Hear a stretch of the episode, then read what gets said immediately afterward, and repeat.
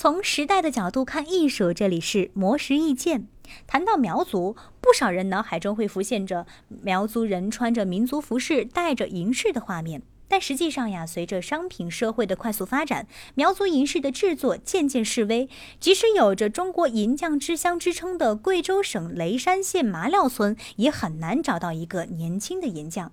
但这一切却因为潘世学的出现而发生了改变。潘世学曾经为了追寻摇滚歌手梦想离开村庄，但是几经碰壁之后，最后决定回到村庄继承父亲银器制作的手艺。当儿子出生之后，潘世学想为儿子打造一套八仙过海的银饰。这是一种装饰在孩童的帽子上，以寄托祝福的银饰，需要经过熔炼、锤折、錾刻、磨压、掐丝等三十道工序。但是潘世学却发现，村子里连一套完整的八仙过海的模具都找不到。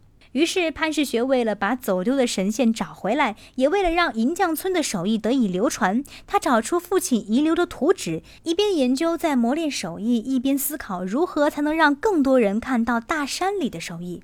他认为，如果没有了苗语、苗族服装、苗银，他要凭什么和别人说自己是苗族人？潘世学在刷手机短视频的时候，发现很多偏远地方的手艺人都在网络上发布手艺制作的视频。这个现象激发着他将自己制作银饰的过程与成品拍下来，制作成短视频上传网络。没想到，不仅获得大量的点赞与评论，还会有部分人直接在网上向他定做首饰。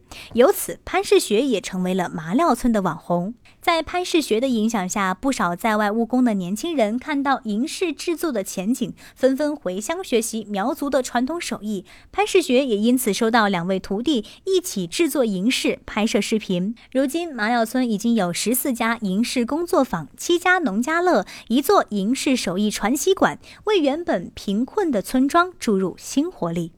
模式意见每晚九点准时更新。